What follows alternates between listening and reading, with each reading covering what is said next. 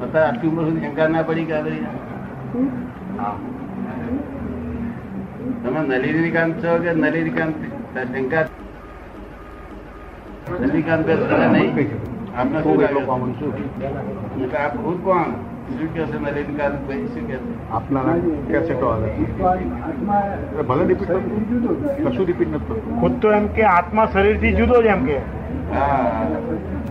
તત્વજ્ઞાન નો આરંભ ત્યાંથી થાય છે. તત્વજ્ઞાન નો આરંભ ત્યાંથી થાય છે. તત્વજ્ઞાન ની ઈચ્છા નહીં બહુ તત્વજ્ઞાન જાણવાની ઈચ્છા બહુ નહીં કરતા. પુસ્તક હું આપતો પુસ્તક મેં એમાં છે ને તત્વજ્ઞાન ના પુસ્તકોમાં છે ને પણ એનું તત્વજ્ઞાન ના પુસ્તકો વાંચેલા છે. એમ એ સુધી મારો સંસ્કૃત ના પુસ્તકો નો અભ્યાસ હતો. ક્રોધમાન માં આવેલો ઘટ્યા ના જે વાંચવાથી ક્રોધમાન માં આવેલો ઘટે નહીં એ વાંચેલું પાઠ્ય પુસ્તકો ખરી વાત છે. જે અધ્યાત્મ પુસ્તકો નથી. અધ્યાત્મ પુસ્તક તો એનું નામ કહેવાય કે એનાથી રોગ મટે. જે દવાથી રોગ ના મટે તો દવા કેમ કહેવાય તે એ તો ચા ચા ચા કોફી કહેવાય.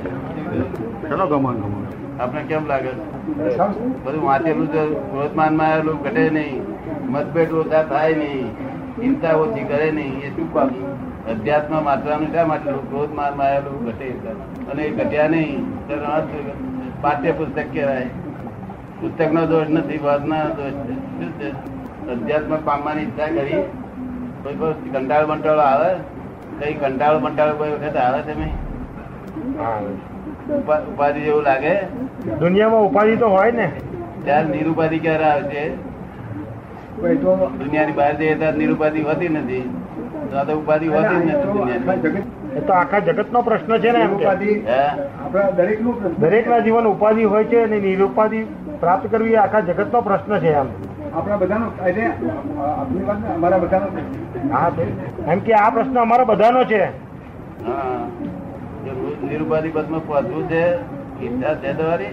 તમારી ઈચ્છા છે નિરુપાધિ પદ માં બેસવાની? નામ તમારું લખાવી દેજો. જેવું વ્યસન છે ને ઉપાધિ એ તારા જેવું વ્યસન છે. થોડું બધું ઉપાધિ આવે તારા ઠીક લાગે. પછી ઉપાધિ આવી કે તાર કિનામાં ઉભળ્યો હળહળા. ભગવાન કૃષ્ણ કર્મ કરવા પ્રેરે છે. પ્રેરતા નથી એ કર્મ. એ કે છે તારાથી તું નહીં કરવું જવું તો પ્રકૃતિ નો સ્વભાવ કર્મ કરવાનો છે. શું છે? પ્રકૃતિ નો સ્વભાવ કરવા પણ છે માટે કે છે કે કર્મ કરવાનું. ખબર ને કોઈ બેસી રહી શકે એમ છે જ નહીં આ જગત. પ્રકૃતિ એને ઉઠાડે છે ને પ્રકૃતિ ઉવાડે છે.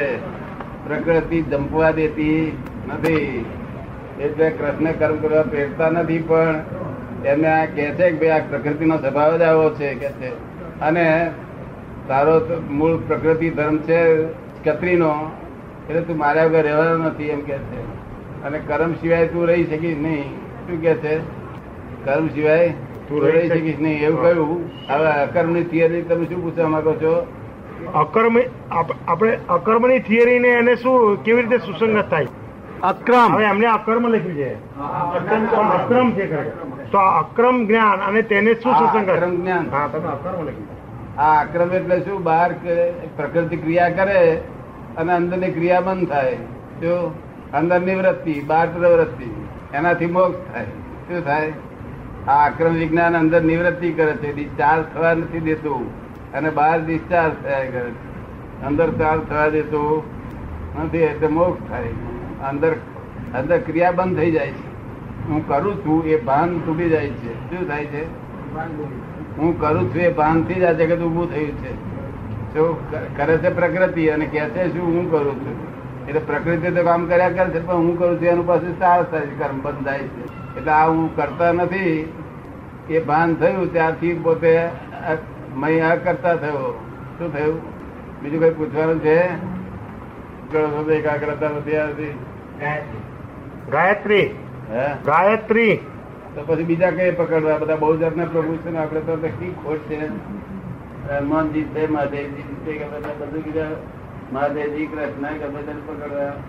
જે સ્થિર કરે ને જે સ્થિર કરે એ આપડે પ્રભુ. જેને પકડાય છે તેમાં સ્થિરતા આવે ત્યારે બીજાને પકડાય ને? ના, એ તો બીજાને પકડાય એટલે ખબર પડી જાય.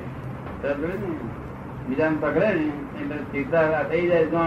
આપડા કોમ ના છે જે ના સ્થિરતા ના થયા છે એને કઈ તમે નીચે ગાય જાઓ અને એમની નીચે ગાય છે આપણે બોલાવવાના અહીંયા આગળ. કેટલાય પ્રભુ આપડા આપડા હિન્દુ ઘેર ઘેર પ્રભુ જાત જાતના કયા પ્રભુને સ્મરવાથી સ્થિરતા આવશે? કયા પ્રભુ ને સ્મરણ કરવાથી સ્થિરતા આવશે? જે સ્થિર થયેલા પ્રભુ હોય છે ને. મને તો એ ખબર જ નથી કયા સ્થિર છે, મને ખબર જ નથી. એકાગ્રતા આવ્યા પછી શું ફાયદો થશે તમને?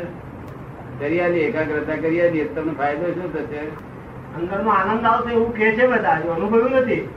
લોકો એવું કે છે કે એકાગ્રતા થવાથી અંદર નો આનંદ આવશે, હજુ અનુભવ્યો નથી. અંદર આનંદ આવે, શાંતિ થાય. કલાક એકાગ્રતા રહો ને તો કલાક શાંતિ થાય આપણને. શું થાય? કલાક શાંતિ થાય. ઝઘડી પાસે બેસીએ તો ઝાડ ઉડે ના ઉડે. એવી રીતે એકાગ્રતા કરીએ તો શાંતિ થાય કલાક. પણ પછી શું બજાતા તેનાથી કાયમ નું જોઈએ છે કે ટેમ્પરરી જોઈએ? કાયમ નું મળે તો બહુ સારું. કાયમ નું મળે તો બહુ સારું. ના, પણ આ એકાગ્રતા થી જો ક્રોધ માન માયેલું ઘટતા હોય તો એકાગ્રતા કરો. અનુભવ્યું જ નથી ને. એ તો અનુભવ્યું જ નથી. ક્રોધ માન માયેલું થતા જ નથી. નહીં, અનુભવ્યું જ નથી એટલે એકાગ્રતા આવી જ નથી. એકાગ્રતા આવી નથી એટલે એનાથી ઓછા થશે એવું અનુભવ્યું નથી. હા, બરોબર. એકાગ્રતા ઓછા ના થાય. એકાગ્રતા તો કોને કરવાની? વ્યગ્રતા નો રોગ થયો હોય ને તમને. વ્યગ્રતા નો રોગ છે આદિ વ્યાધિ ને વ્યગ્રતા તો રહેવાની ને સંસારમાં. સાથે એકાગ્રતા કરવી પડે.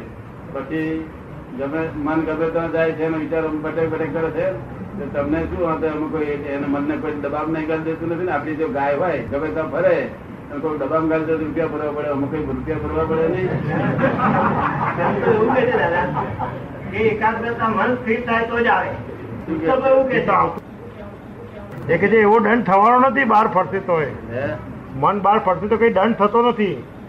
હા, એટલે કોઈ ધ્યાનમાં એને ગાલતો નથી, દબામ ગાલતો નથી. અન ભર્યા કરે ત્યાં ફરવું હોય તો ફરી. હું જોઈશું તમને શું વાંધો? બરમાન ફરવા જાય તો એકાગ્રતા આવવા દેતું નથી. એ જ વાંધો. એને ફરવા જાય આપણને શું દયા દે? આપડે જુદું એ જુદું. જો ફરવા જતું આપડા કયા પ્રમાણે રહેતું ના હોય તો આપડી વસ્તુ જ નહીં ને. જો આપડા કયા પ્રમાણે રહે તો આપડી વસ્તુ. પછી જીવન સંસારની નાવડી કઈ છે તેમાં બેશંકા બેશંકા રહે છે. શું દવા ચોપડા તો દવા શાંતિ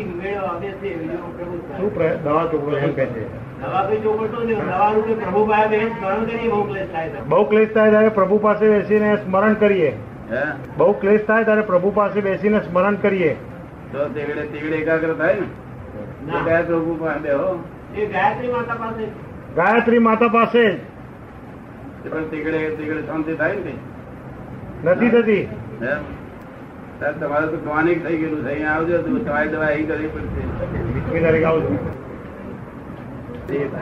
માર્કેટ પાર્ક પર જ પબ્લિક ટ્રસ્ટ એટલે આ બધા ઠીંગડા માર માર કરીને ચલાવે. લોકો કે તમારા આત્માત્માનો સર્વેદ કે છે this is not there. I think unknown is known known is unknown. શું કહે છે? He asked it out words. Unknown is known known is unknown. Unknown is known. Unknown is unknown. Unknown is known. Ah. Unknown is unknown. Ah. A thinker is unknown. Thinker is unknown. Eh? Thinker is unknown. Thinker is unknown. બરાબર. જો thinker હતો તો unknown છે. શું છે? જે thinker છે, જે વિચારક છે તે unknown છે. જો આત્મા જાણ્યો નથી અને આત્મા જાણે તેને thinker વિચારવાનું હોય નહીં તો નિર્વિચાર પદ છે. ચાર વેદના ઉપરી કહેવાય. ચાર વેદના ઉપરી કહેવાય આત્મા. આત્મા જાણ્યાથી ચાર વેદ બોલે છે કે this is not that, this is not that, this is not that. આત્મા નો કેમ આ વેદમાં આત્મા નથી? કે આત્મા શબ્દ બહુ ઉતરેવો નથી. અવર્ણનીય છે, અવક્તવ્ય છે. શબ્દ બહુ ઉતરેવો નથી. એ જ્ઞાની પુરુષની પાસે છે. જ્ઞાની પુરુષ એટલે કોણ? શાસ્ત્ર ના જ્ઞાની તો બધા બહુ લોક છે. શું છે? શાસ્ત્ર ના જ્ઞાની બધા બહુ લોક છે, પણ શાસ્ત્ર નું જ્ઞાની ચાલે નઈ ને ત્યાં આગળ. એ તો એ તો અનુભવ જોઈએ, અનુભવ જ્ઞાની જોઈએ. અનુભવ જ્ઞાની હોય, આત્મજ્ઞાન થી કલ્યાણ થતું હોય તો ઈશ્વર ની ઉપાસના શા માટે કરવી?